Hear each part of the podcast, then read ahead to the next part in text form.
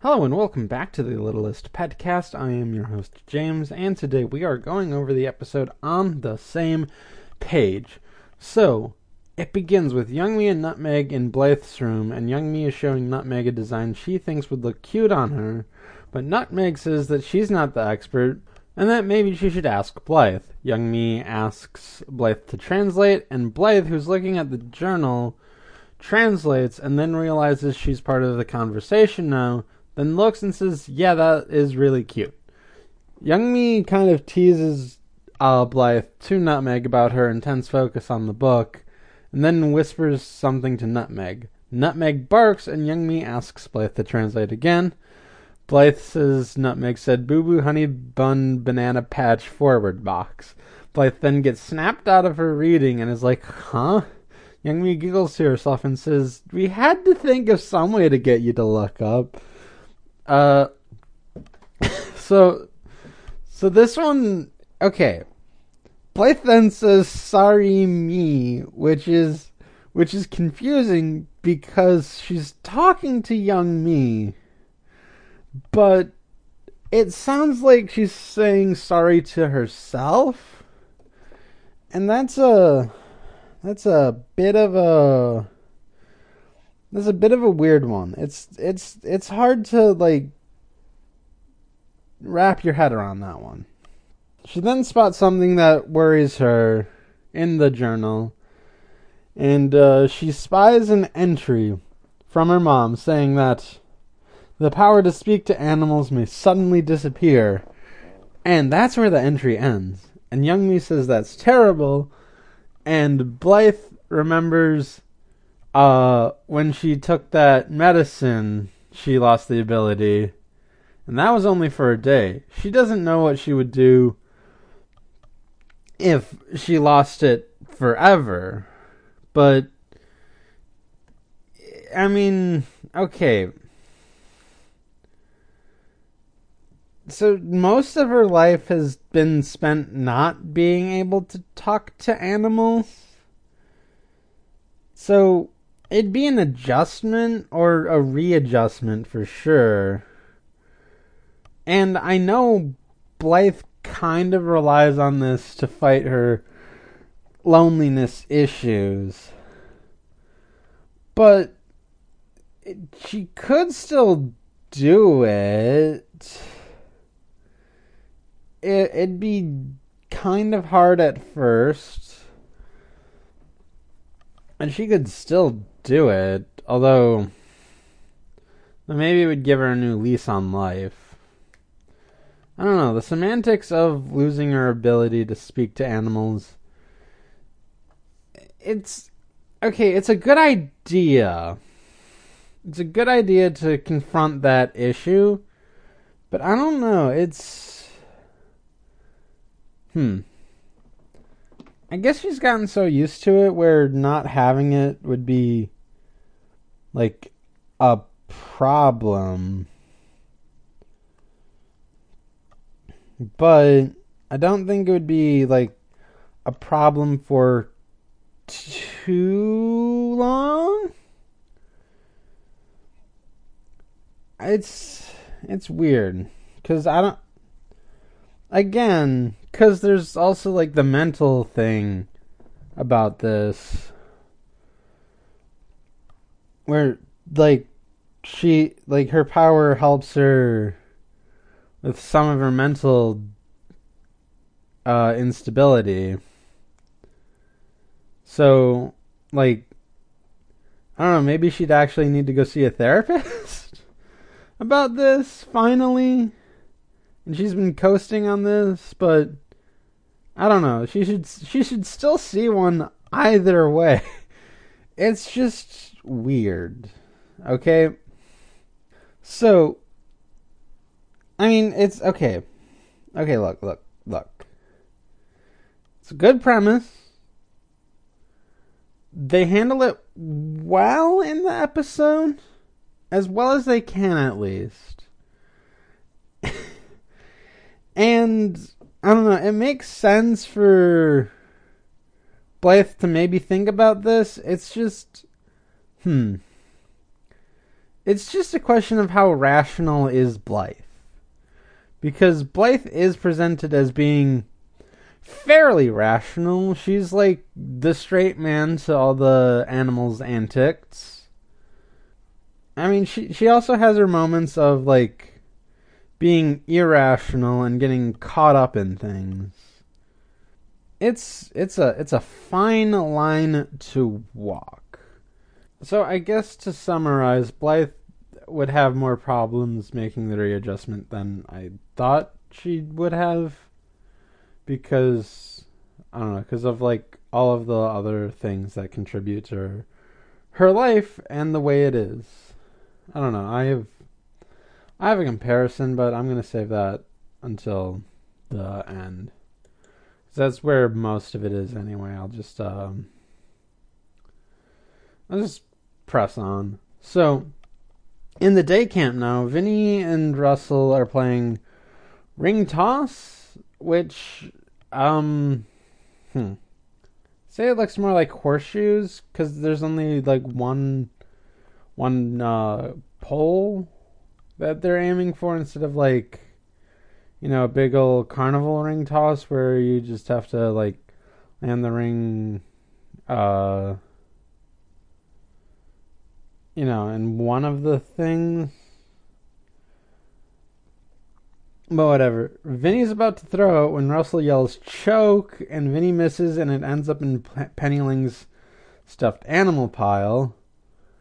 And I'm just going to keep pressing on. Russell is confident in himself, but uh, he also misses, and it lands in Zoe's costume pile, which Vinnie says chokier, and also says they can't get it now, like how they couldn't get it with, uh, you know, Penny Ling's stuffed animal pile. Russell tries to, but ends up wearing like a princess dress and a tiara and stuff. And Vinnie wonders if the play area is more girly now. Sunil comes over and says it's not just him, and he's also in a makeup and boa. Russell asks what happened, and Minka comes and says, How am I supposed to finish my painting, female mongoose in a pink boa, if you keep walking off? You'd think she'd be more understanding about the need to move, but maybe those lessons from Master Hop really paid off, and she's a little more, you know, patient and a little less having to move around now. So Sunil goes back, and Russell thinks it's time to have a chat with the girls. So Blythe is freaking out about the possibility of not being able to speak with the pets. Youngmee asks if there's more, and Blythe says there isn't. She then hypothesizes that the entry ends abruptly because a government agent kidnapped her to keep her animal speaking ability a secret. Youngmee rolls her eyes, and Blythe says that she may have over exaggerated. Youngmee says that there are more ways of communicating with the pets than just talking, you know, like sign language. Blythe likes the idea and wants to try things to see what sticks. However, she'll have to experiment without letting the pets know what's up because she doesn't want them to worry unnecessarily. Which okay, is is both completely logical and makes no sense as we'll see later. But it's it's a great it's a great encapsulation of what makes this show this show. Because it's reasonable ideas presented in unreasonable ways. And and it, it just if that's not what this show is i don't know what is. So zoe is posing with a yellow dress for penny and pepper. And uh, she says that the competition isn't for two weeks but uh, she likes all of her ducks in a row before the competition starts and then penny says she likes it saying it matches her in the sense that it's cute. Minka likes it, but then wonders where all the ducks are and why she needs them in a row. And then Pepper offers her joke flower, but then gets a look on her face. When asked, Pepper says that her skunk sense is activating and it senses something behind her and she turns to see the disgruntled boys. In a blink and you'll miss it kind of joke, the dramatic music is actually being played on a tape recorder by Penny Ling, who then stops it and says it comes in handy. And it's just a weird joke that lasts for all of two seconds, and I don't even know why it's there. Like, I don't, I get, like, that joke is not really, like, my cup of tea when it comes to jokes. Especially in this episode. There are a lot of good jokes in this episode, but I don't know, this one's just weird. Zoe asks, Is there anything we can do to help you, gentle pets? And then uh, they say, Yes. Russell goes on to explain how the play area is overrun with girl stuff. Vinnie and Sunil chime in, agreeing with that. Russell says that having all of this stuff strewn about is unsafe and also just kind of cramps their vibe. Russell says it's like having a bunch of driftwood on a beach. Russell then finds some driftwood to prove his point, but Vinnie says that it's his. So, yeah, they they basically explain that they don't like the amount of girl stuff that's in the play area at the moment. So Pepper points out that there's also a lot of okay, they they use the term junk in this scene. So uh like Russell's going on about how there's too much girl junk, but then Pepper points out that there's a lot of boy junk around here as well. And then Vinnie says we actually need our junk, which which you know what? Little little claps there. You did it. You got you got that past the radar somehow.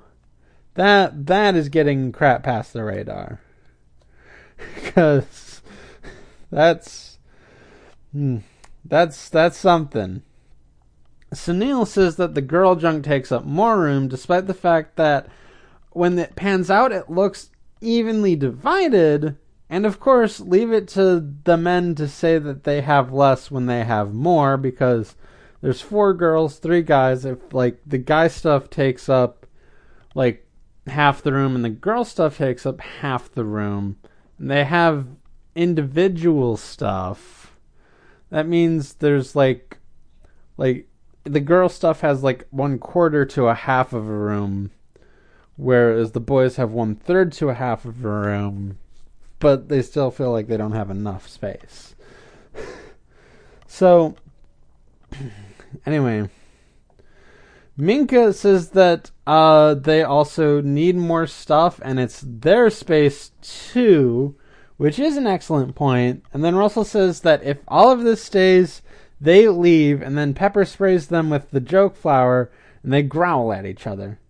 Blythe is trying to figure out ideas and wants them to be unique on how to talk to the animals without talking to them. She checks the journal again to try and gain some insight, and it comes up short again. She is spiraling, I guess.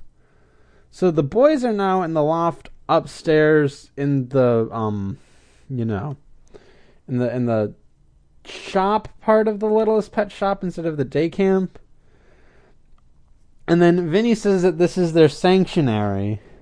Sunil corrects him to sanctuary, and then Vinnie asks what that means, and Russell says, basically a safe place. Vinnie then asks, what does sanctuary mean?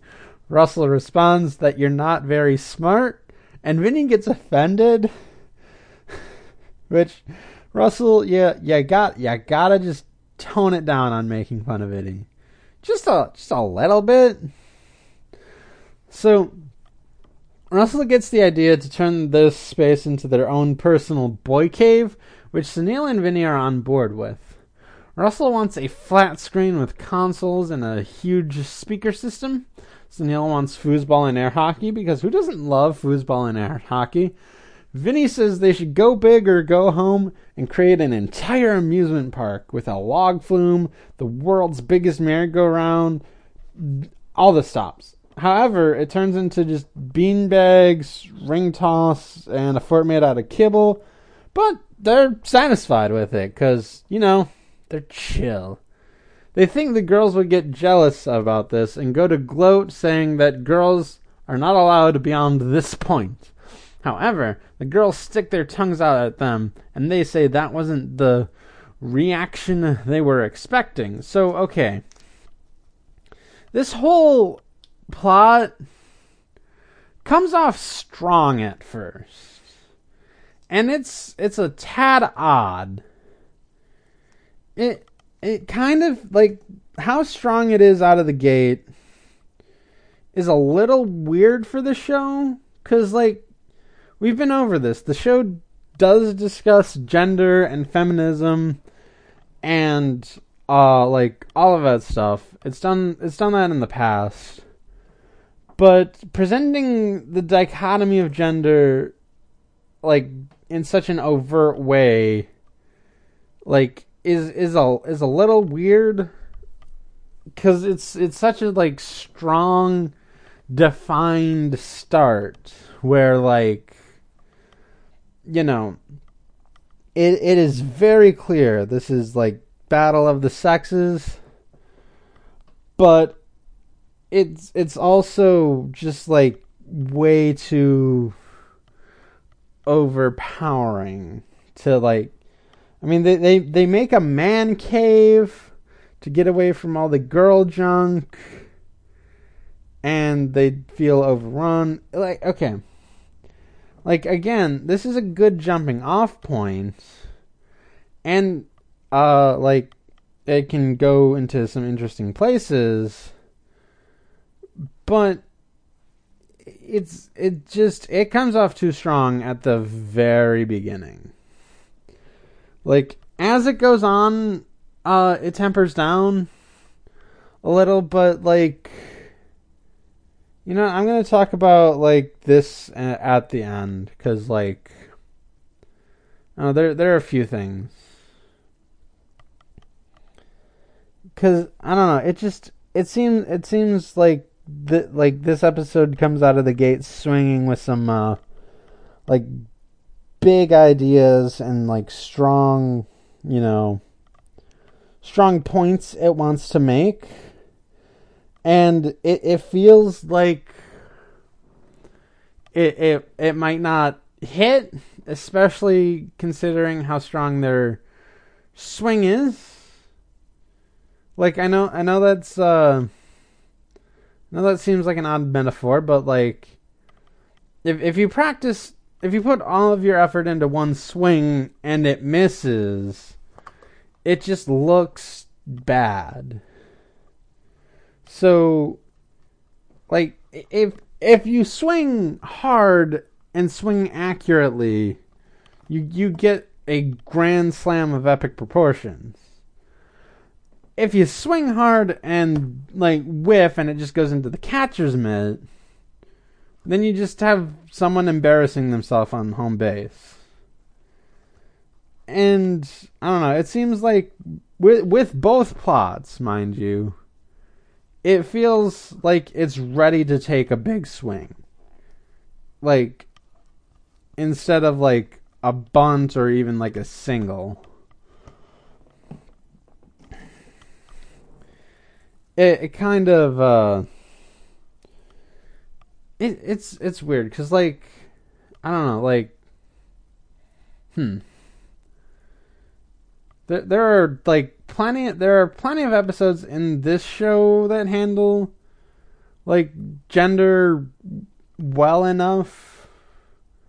And there are plenty of episodes in other shows that han- handle gender well enough. And the fact that this starts off strong is is is sort of a red flag at the beginning. It hmm.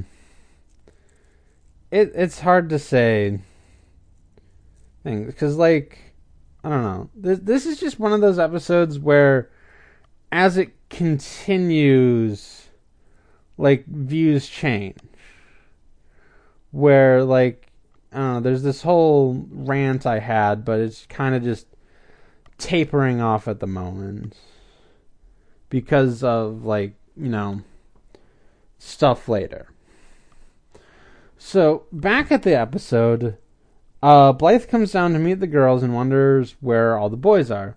They explain the argument they're having, and Blythe does find it odd that this is happening and says it's a bit silly. The boys come down, and the girls wonder if they're here to apologize. The boys laugh in their face, and Penny says that they didn't need to laugh that hard. They say they're here for some more of their things, and then they'll leave once and for all. Blythe asks, Isn't this a bit silly?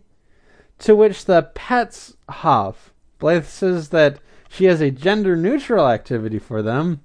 She'll do something, and you have to guess what she's saying. Penny thinks this is a game, and Blythe says, Kind of? And then Blythe gets out some flags and does semaphore. Zoe asks if Blythe is okay, and then Blythe explains what semaphore is. Where, like, you wave flags, and each combination of flag waves means a different letter of the alphabet, but then she gives up on explaining and says to herself that this isn't a good idea. I don't even understand semaphore. How can the pets understand semaphore? And then she leaves, and then Vinnie wonders if something is wrong, and Sunil says it's hard to say. People are complicated. Throw in some flags, and I'm lost completely. and just like, just the idea of Blythe just, just like trying semaphore to see if it works. It's probably one of the funniest things in this show. or at least this season. Uh, it's it's so it's so like it's it's not even like a joke at anyone's expense. It's just hey hey guess semaphore. uh, but also I do like the scene because the pets kind of understand that something is wrong with Blythe and like they might do something about it if they weren't caught up in their own petty argument, which Blythe points out is a bit petty. But they're they're caught up in it. Just how like Blythe is caught up in her, you know, assumptions on what's going to happen. Which I mean also is the basis of the you know, the first episode of the season where Blythe is wondering like what she's gonna do with her life. So I guess it's a good continuation off of that. So the guys are back in their loft and brag about how they can do whatever they want without the girls nagging them. So they bowl Russell, and then Pepper comes and remarks, So this is what you do without us. Russell nervously says, no, we're doing cool stuff. They asks if uh, Pepper and the rest of them miss them, and Pepper says, No, we're just hungry, and grabs some kibble from the fort and collapses the fort and then leaves. Sunil says he kind of misses the girls because interesting things such as fort collapse, fort, fort, fort collapses. Holy crap happen when they're around. Vinnie and Russell kind of agree. Alright, so after listening to that, I'm keeping that in just because I think it's funny. And it's really just more for me. So, uh, meanwhile, Zoe asks if everyone else is having a good time without the boys. And then Pepper comes in with the kibble and says that the boys are having fun without us, and everyone seems disappointed. So he rallies everyone and says that this is their chance to do what they want. When asked, Zoe offers to model again. Minka suggests looking on the boys, and they all agree to do it. So they sneak up and they see the boys kind of lounging around and eating and drinking and producing gases. They back up, and Zoe wonders if it looks like they miss him. The others say it's a bit hard to tell, and they say it's more gaseous than anything, which Zoe agrees with. So, like I said, like it, it comes off strong at the beginning, but it it it t- it simmers down kind of quickly. Like like there there's a there's a there's a high spike right away, and then it just kind of like falls dramatically where like they do admit to you know missing them or wanting to have fun with them both sides do this and they they get the sense that something's wrong here but they just cling stubbornly to the argument they were having in the first place it is it is something. I don't know. I I remember it being a little stronger for longer, but the whole like like like the mass pettiness seems to have uh, gone away quickly, and now it's just like pettiness for you know the sake of being petty. It's not like like they, they don't actually feel like spiteful anymore at this point. They just they they they're just too proud to back down at the moment. So overall, I, I think it's a little better after watching it for this episode than you know watching it on its own. I know this generally my whole feelings on this episode is just like this is better than I remember it being. So, meanwhile, in Blythe's room, Blythe is trying to do uh, sign language with Youngmee over the laptop, which, again, previous episode, where were you on this? Blythe has her guess what uh, she's trying to sign, and Youngmee's guesses are who ate the books, where are the pickles, and yay, it's Taco Tuesday. Blythe gets mad, and Youngmee tells her not to get mad at her. And Blythe says, I know, I'm mostly just mad at myself for not trying to get this settled. And it's just not working. So, Youngmee asks why she isn't practicing on the pets, and Blythe explains that there's an argument that is dividing them which makes her even more frustrated because if she can't figure it out now, what can she do when she loses the ability to speak to them? She can't intervene and help them with like with bigger problems. Like if it's small problems like I want food or give me a hug, I'm sure Blythe can pick up on that quickly. It's just uh, pets now appear to be more complicated than what Blythe first thought. Though I wonder if that's just city pets now that I think about it. Maybe maybe it's a little of column A, a little of column B. Youngmee understands Blythe's plight, and then she asks Blythe what she was trying to say earlier. Blythe says that she was trying to say, stop playing in the litter box, Vinnie, and Youngmee says she gets it, and then says, Not really, when Blythe asks her, Really?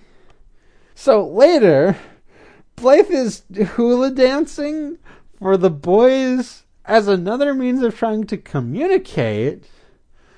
And the guys applaud, and Russell says that they get what this was about, which is it's an attempt to take their minds off the situation between the genders and then Blythe asks if any of the symbolism of the movements of like, you know, embrace and the roaring tides like uh, you know, got to them. And Vinnie says that he didn't understand them, but check with the other two. And they didn't either. Russell then asks Blythe uh, to take the boa down to the girls. Blythe asks why they have it, and Sunil says that it was part of his costume for Minka's painting a female mongoose with a pink boa that he was wearing when he stormed off, and he just happens to have it. He does reminisce about posing for the painting, even though he was complaining about it a little earlier, which I guess is kind of a sign of like how the pets are actually taking it and why they're why they're still sticking to their guns despite like that faith being hollow now. So Russell does like the boa, but says it needs to be taken away. Blythe asks if he's sure, and Vinnie says he likes the color and the softness, saying girl things aren't bad sometimes. But then he says, I can't believe I said that out loud. Russell says, no, no, like it does bring a certain quality that this place doesn't have, and they agree to keep it, but then ask Blythe not to tell the girls that they like it, which is agreed upon. Blythe smiles, seeing how the tides are turning with or without the hula dance. I don't know. Like, I guess I just wrote that because I don't know the the whole hula dancing got me on it subconsciously. I don't know. It's a it's a weird one. So Penny then finds Sunil's Cobra plushie and think they need to return it.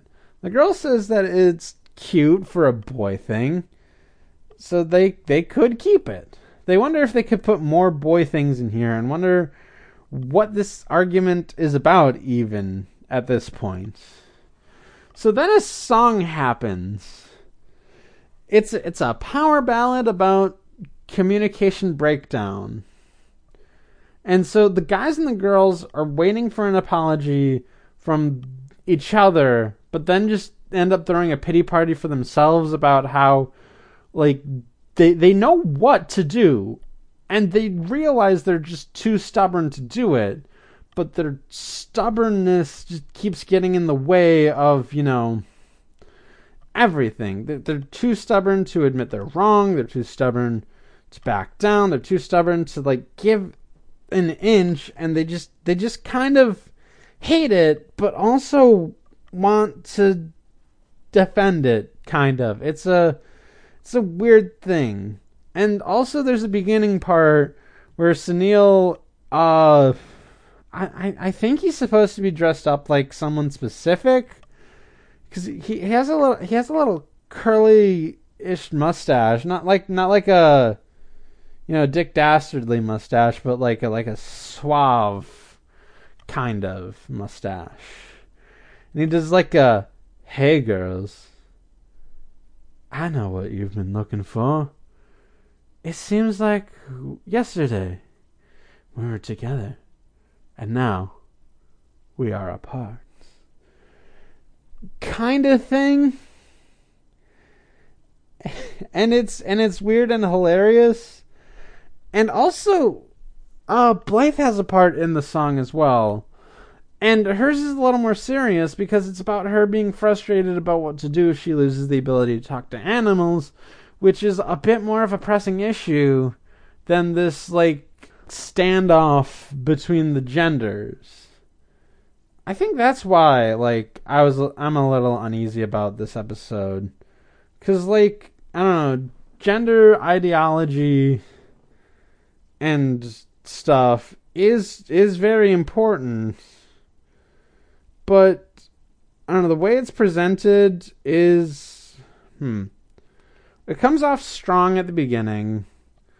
It's a bit downplayed compared to uh the A plot and so, like it is the B plot because the A plot it's called on the same page talking about you know the literal page in the journal at least that's what I think. Like like metaphorically it encompasses all of the episode where the boys want to be on the same page as the girls and vice versa, but they just can't because they're too stubborn. Hmm. But it's not like they tackle this like it's not like they have all the wrong messages. It, it's just I don't know how how much the messages mean. I don't yeah, I guess I guess that's an apt way of putting it. Cuz like like again, n- none of the wrong messages I don't I don't think Anyway, I might be missing something. I'm not an expert in gender studies. This is just based on like personal observations and feelings. Hmm. Like, okay, this I like this episode. I like it more than I thought it, I was. But I don't know. It it does seem. It does seem not terribly odd, but still a little odd. It it does it does smack a bit of like you know the whole like bottle episode problem I have where it, like this this isn't even like that bodily of an episode because it takes place between like two places the play area and the loft and even though they're inside the same like built like the same part of the building essentially even though it both takes place inside the littlest pet shop proper like there's still two different areas but like my problem with the whole bottle episode thing is that the pet stories oftentimes feel less important than the human stories in a show called The Littlest Pet Shop. Which, I mean, I guess might be one of the reasons why Hasbro decided to cancel the show. Because, like, they see it. And it's like, it's not really doing a good job of advertising the pet aspects or you know as good a job as they could be doing with you know something like a world of our own which is all pets all the time doing all sorts of pet things in a in a pet themed environment. But again this show has like creativity and imagination whereas i watched the first like five to ten minutes of World of Our Own, and I was just like bored. Like just bored. I don't like like there there there are things better. Okay. Okay. Okay, I think I landed on what I wanted to say. So, just again, to summarize, the episode handles gender fine enough. It's just taking a weird approach to it. That's what I wanted to say. So, after the song is over, Roger passes by and asks what's wrong. Well, Roger passes by Blythe in her room and asks what's wrong. Just just to be clear. So Blythe explains she's worried about something from her mom's journal. Roger wants to look at it, A, knowing what it is, B, knowing Blythe has it for some unexplained reason, which is probably just a side effect of you know, the the season being uh, declared the final season, having to rush things. I guess I don't know when. When does it? When when would they have explained uh that though? Because like. I, I guess they have most of this script written. Found out it was canceled and then just like didn't didn't have time to figure out a script in which Roger finds out Blythe has her mom's journal. Cause like I don't know, that seems like something Roger would have a vested interest in. It's just hmm. I don't know. So Blythe pulls back and says, "Just kind of, kind of girly stuff, you know." Roger is okay with this, and then says to go back to the source and make sure you didn't miss anything. Blythe thinks it's good advice, hugs her dad, and says thank you. Roger says that's what fathers are for. That and opening jars of spaghetti sauce. I kind of like this line because it does kind of deal with the whole gender division thing, but in a more playful way than like spiteful or superiority. Cause like, you know, like, like he's not he's not saying it to say, oh, men are better or oh, I hate women because I don't think Roger has ever thought those two things in a real capacity. Like if he was like an actor in a like a like a like a high school play or something where he has to play like a like a skeezy person and say that he might be able to. Although i doubt i doubt that that he would he would do that even. Cuz like i don't know. In, in most like high school like musicals or you know plays or whatever there's there's a lot of typecasting and i mean a lot of typecasting cuz like i don't know it it is easier for people to like assume roles that are similar to them in in a in a high school setting where like like acting is a skill and it takes skill to be someone you are not. And I mean, it also takes skill to be someone who you are in a different capacity.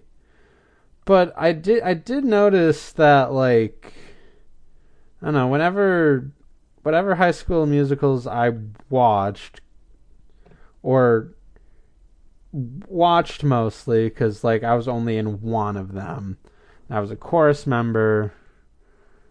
It, like, it, it's a whole thing. I don't. Oh, I am. I am. This is a rant that goes nowhere and is only for me. I don't. I don't even. Why did I? I know why I did this. I know why I did this. I I see the train of logic forming. It's just I got way off topic. oh boy, that that seems to be that seems to be a theme in this episode. I, I go I go way way left of where my notes say it to me.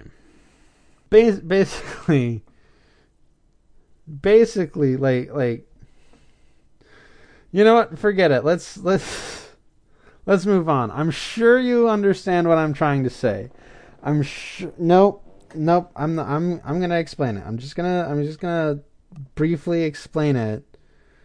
So basically, in high school productions, uh, people are assigned characters that more convey themselves than in actual like you know acting productions because it's easier to understand for them. That's all I was trying to say. And I spent like maybe three minutes on that. I actually don't know because like I'm looking at my notes and not at the, you know, how long this is taking. Mostly, I did now. Just, I'm I'm off on a tangent on how I'm off on tangents. So yay me. So, back to the episode. I hope you get what I was trying to say.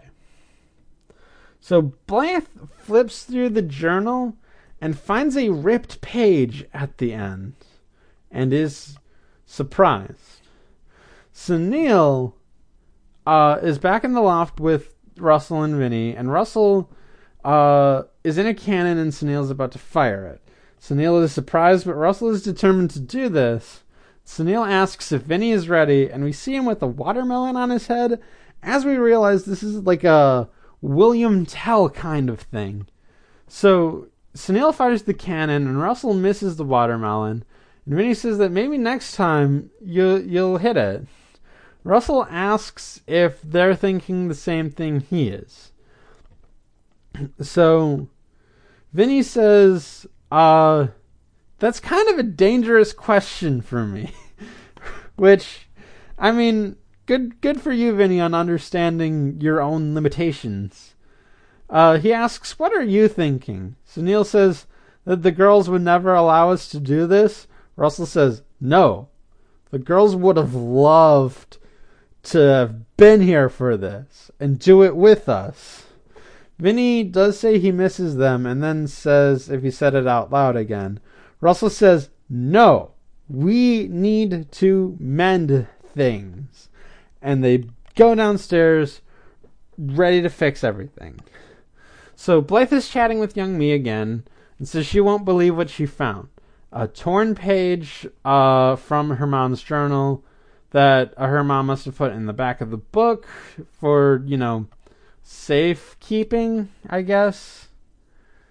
It's it's a little odd, but it, it works. It, it again, I thought this aspect was worse. I remembered it being worse than what it is. That's that's also another theme to run through this episode. So, uh, Blythe says it's a continuation from the journal entry she was reading, and then reads the full thing, saying that the ability to talk to pets may disappear by drinking this awful tasting herbal cold medicine. so, so Blythe has spent the entire day worrying about something she knew everything about. But the fact that it was written down by her mom is also kind of fun. But also, like, okay, Ro- Roger told Blythe that the label says it may impugn your ability to talk to animals. How did Blythe's mom find out about this? Like,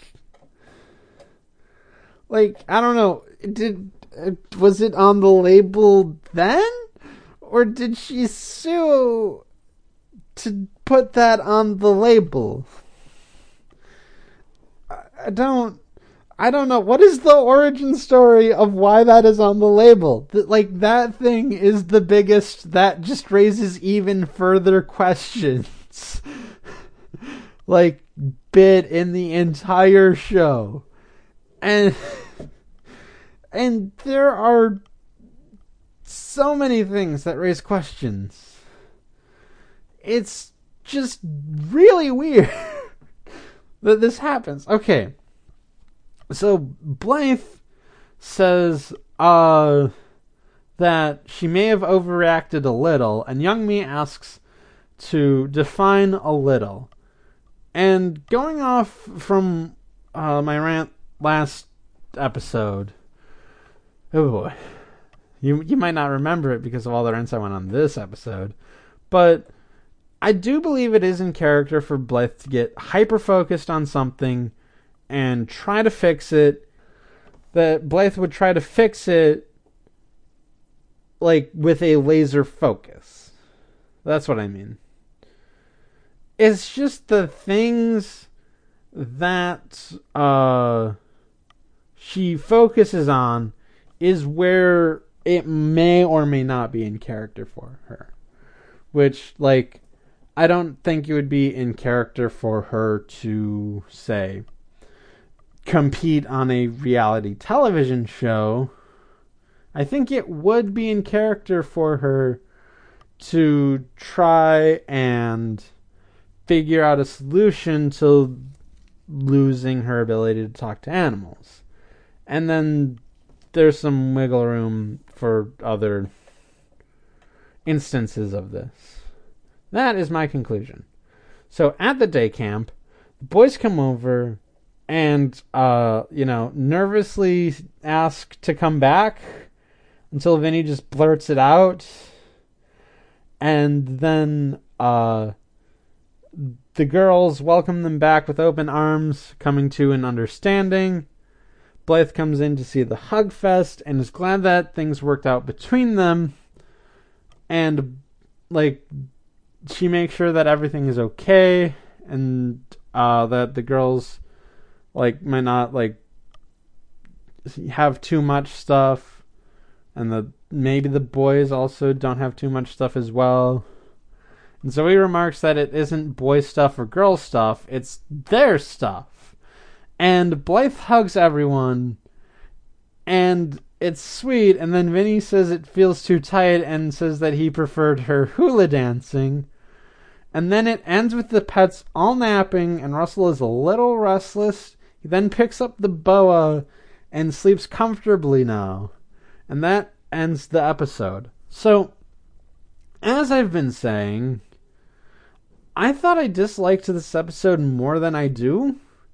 It is a bit overpowering at first, and it is kind of like odd, but there's also a great bit of subtlety to it. The episode blends the two stories nicely, and it shows off how much these characters have changed and grown and come to understand each other while dividing them in a way that kind of makes sense. Where like yeah, they're they're all stubborn and petty and you know, butt heads, but that's just like people sometimes.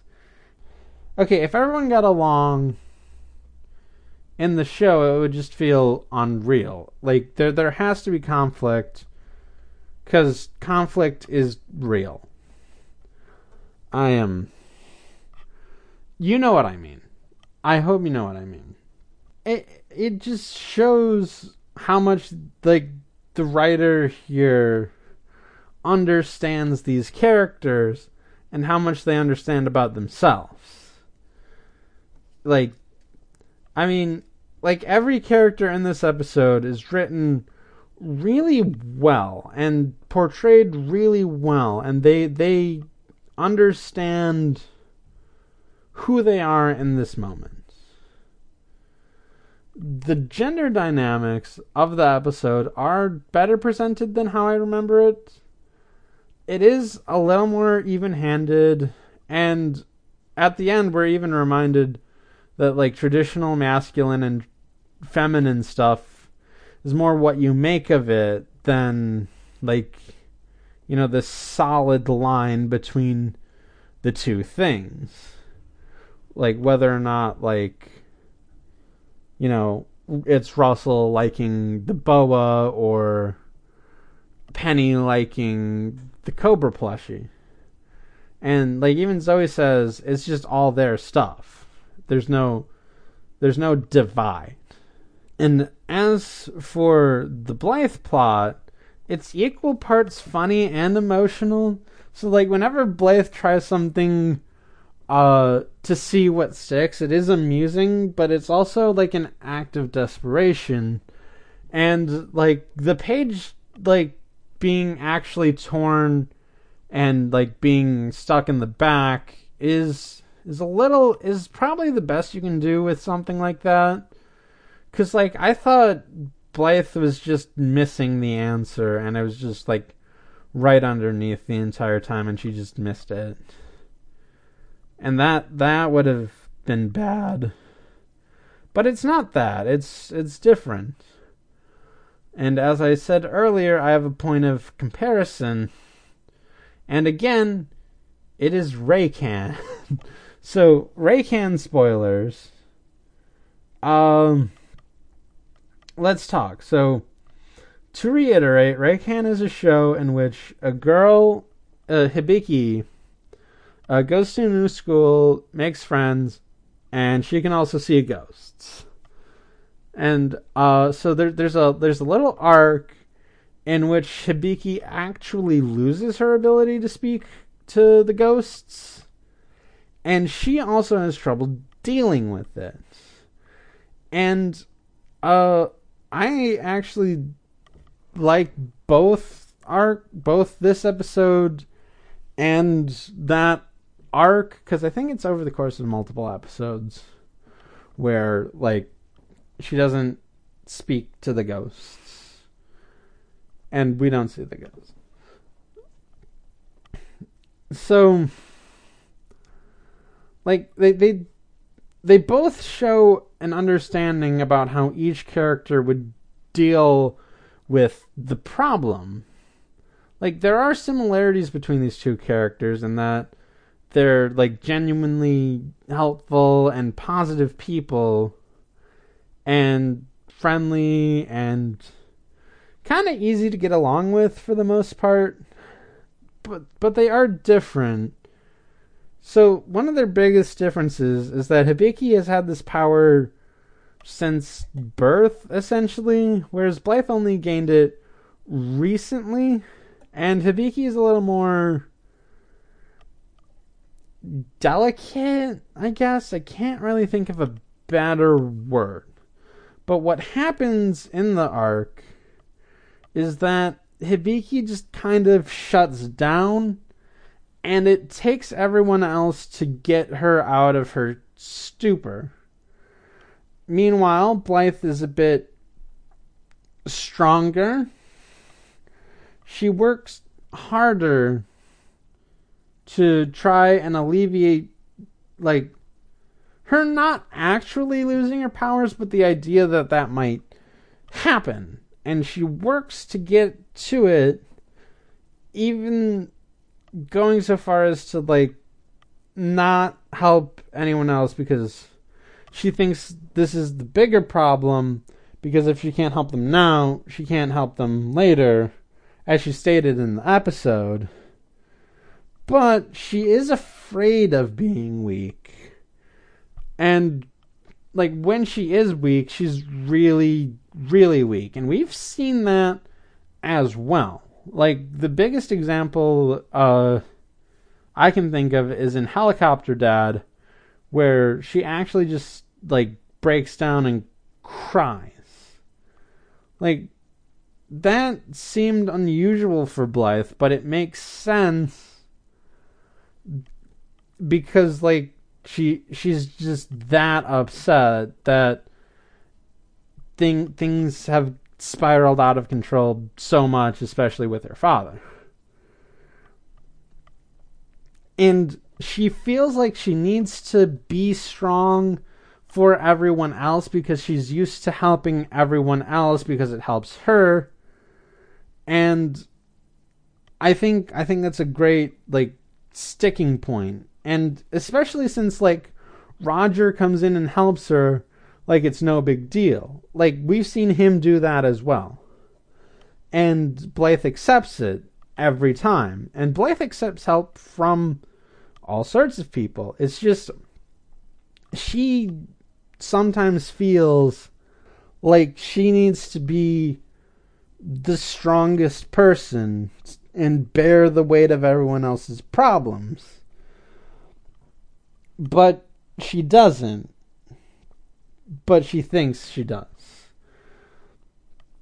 And that is actually shown at the end, where in like an ironic little twist, like she didn't need to help the pets reunite. That's just a conclusion they came to on their own like she thought she was going to solve this problem and then talk the pets through this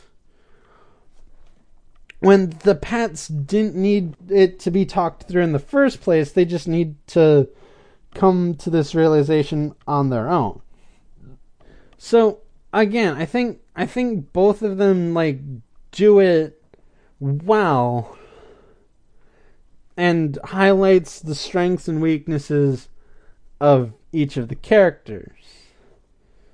Because, like, I don't know, one of the things about Hibiki having her powers longer is, like, she says that, like, since she doesn't have her ability to talk to ghosts, she's not special anymore and people don't want to be around her.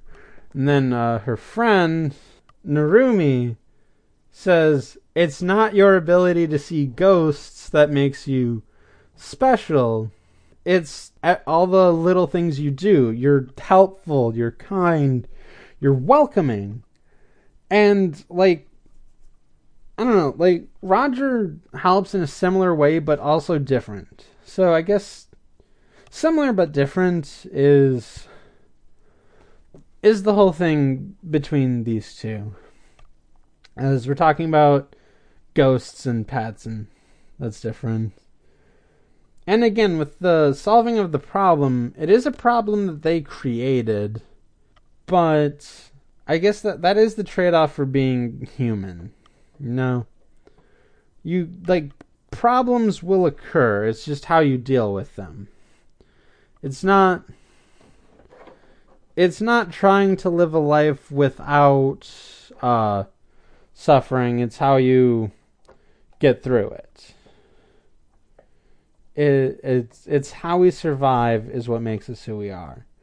And on that rise against lyric, I am going to end this episode because uh, I am over an hour. A lot of this is rant and uh, I'm probably gonna edit it, so it might it might not be over an hour for you guys, but it's over an hour on my end for right now.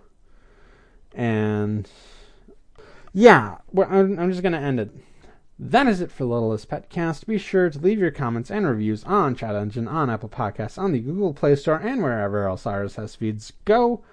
When they want to get away from the opposite gender of an RSS feed. That one's a little weird, but it's the only thing I could really think of. And be sure to tune in for the next episode, which is Paint a Picture, It Lasts Longer. I will see you then.